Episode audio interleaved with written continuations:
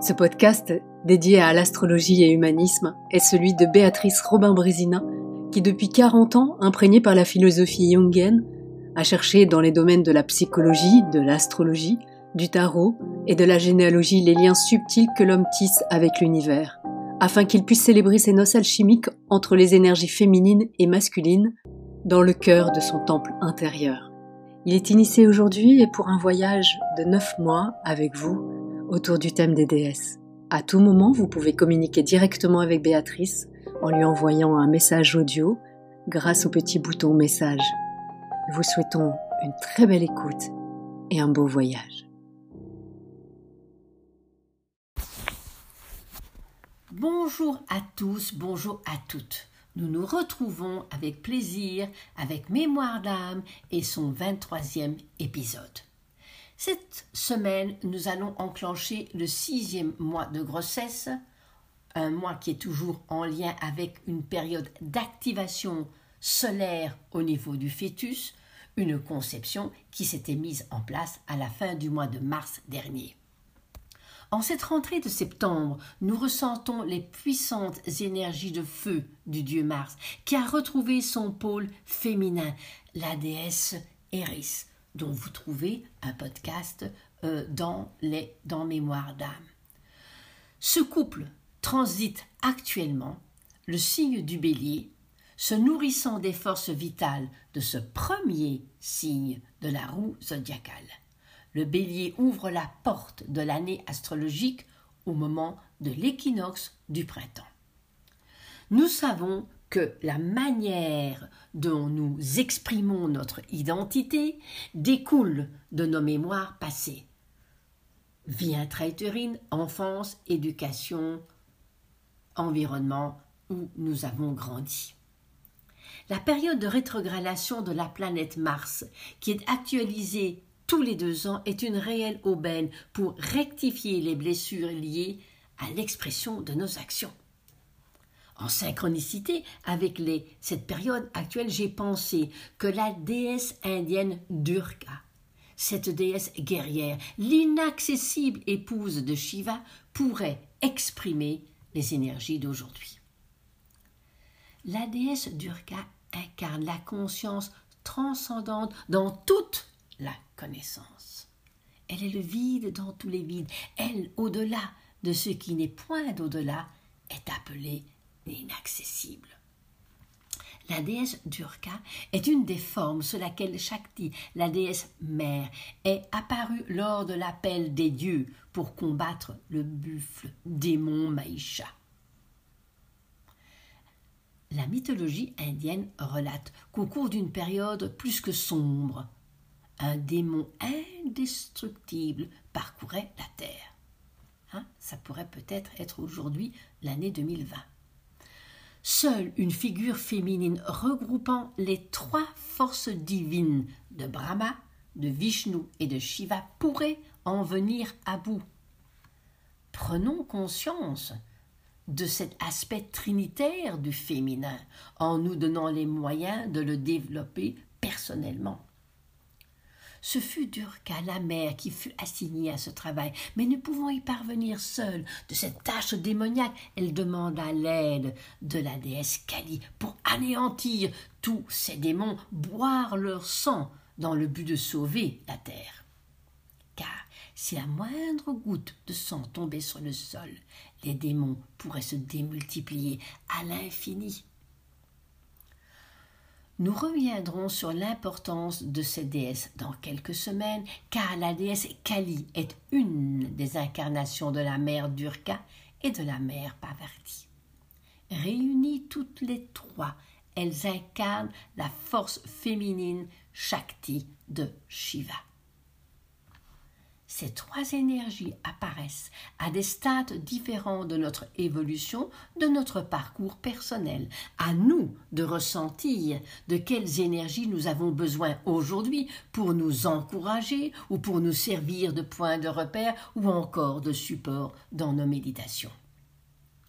Les textes anciens relatent qu'un jour vint le temps où les forces du mal étaient si puissantes sur la terre que la mère Durka dut partir contre l'armée de Maïcha.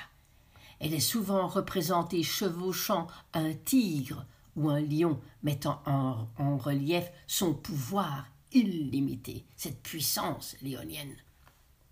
Il est écrit que la seule vue de la déesse inspirait la peur. Le combat entre la déesse et Maïcha fut titanesque car le démon attaqua en premier le lion de la déesse. Elle essaie de se défendre avec son lasso, mais il changea d'apparence pour lui échapper. C'est un peu comme le virus aujourd'hui. Tenaillée par la force du combat, elle essayait de frapper avec son trident, mais à nouveau, il s'échappa sous la forme d'un éléphant.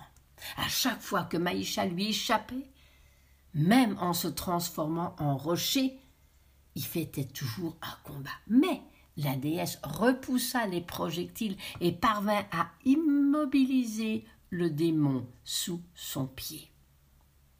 C'est alors qu'elle le transperça avec son trident.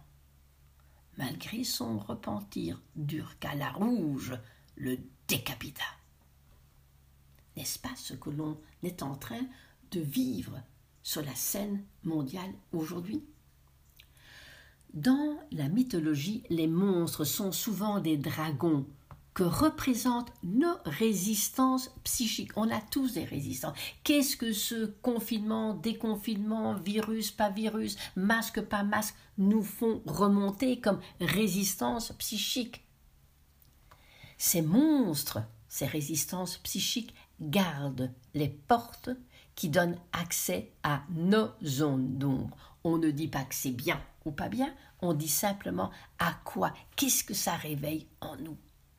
En fonction des circonstances que nous rencontrons ou du stade dans auquel nous traversons, je veux dire les configurations actuelles, les énergies de la déesse va nous élever ou nous abaisser.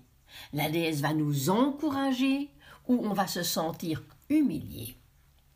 Prenons conscience que les forces que nous invoquons vont toujours traduire la forme exacte de nos désirs. Si je suis dans le côté rebelle, je vais avoir du rebelle. Si je suis dans la peur, je vais trouver la peur. Si je suis dans la foi, je vais trouver la foi. Si je suis dans la joie, je vais trouver la joie. Quels sont nos vrais désirs?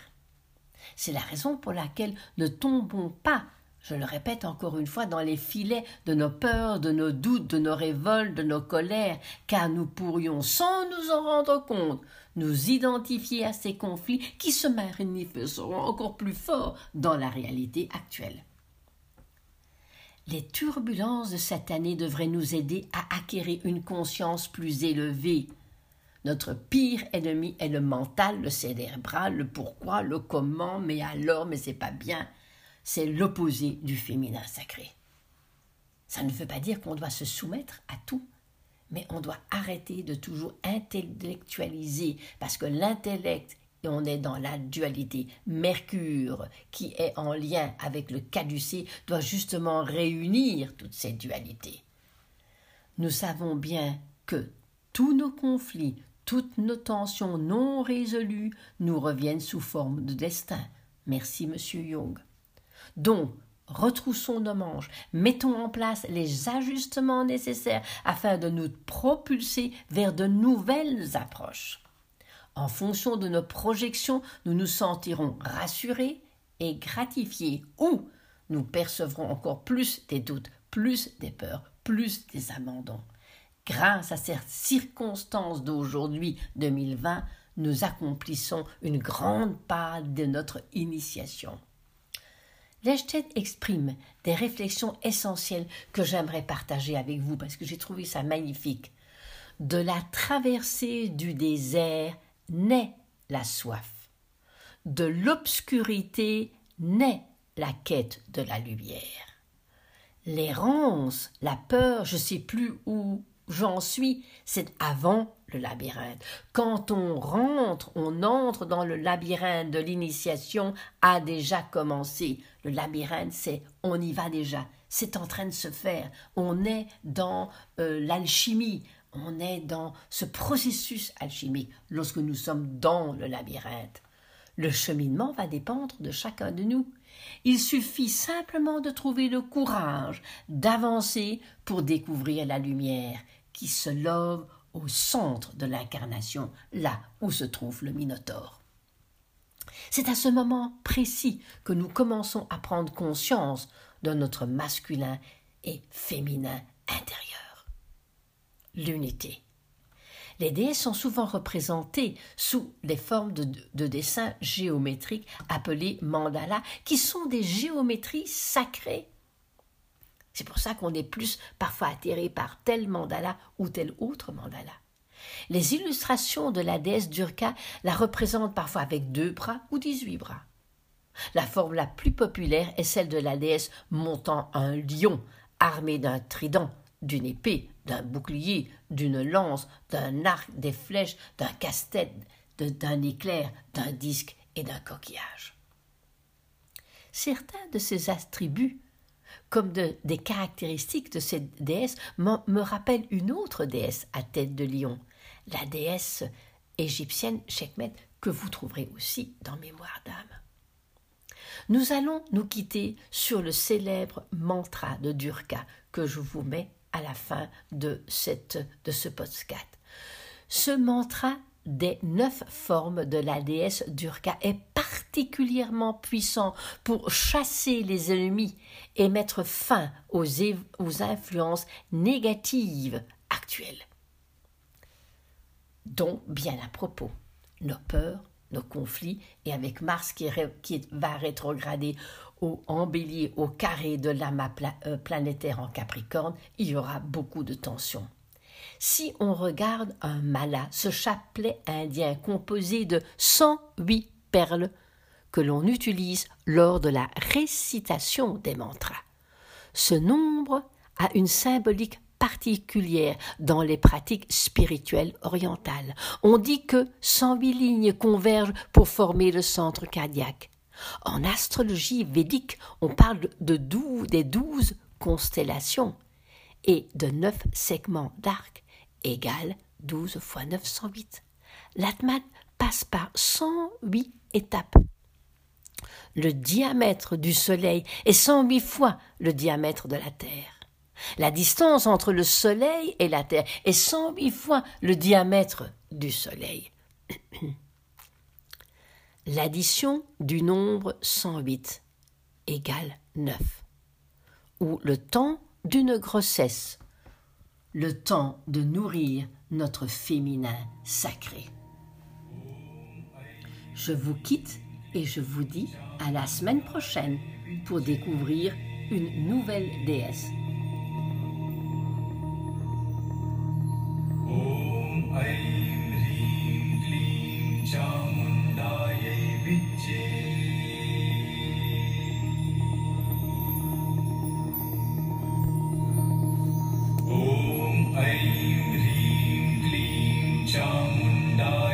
reaching.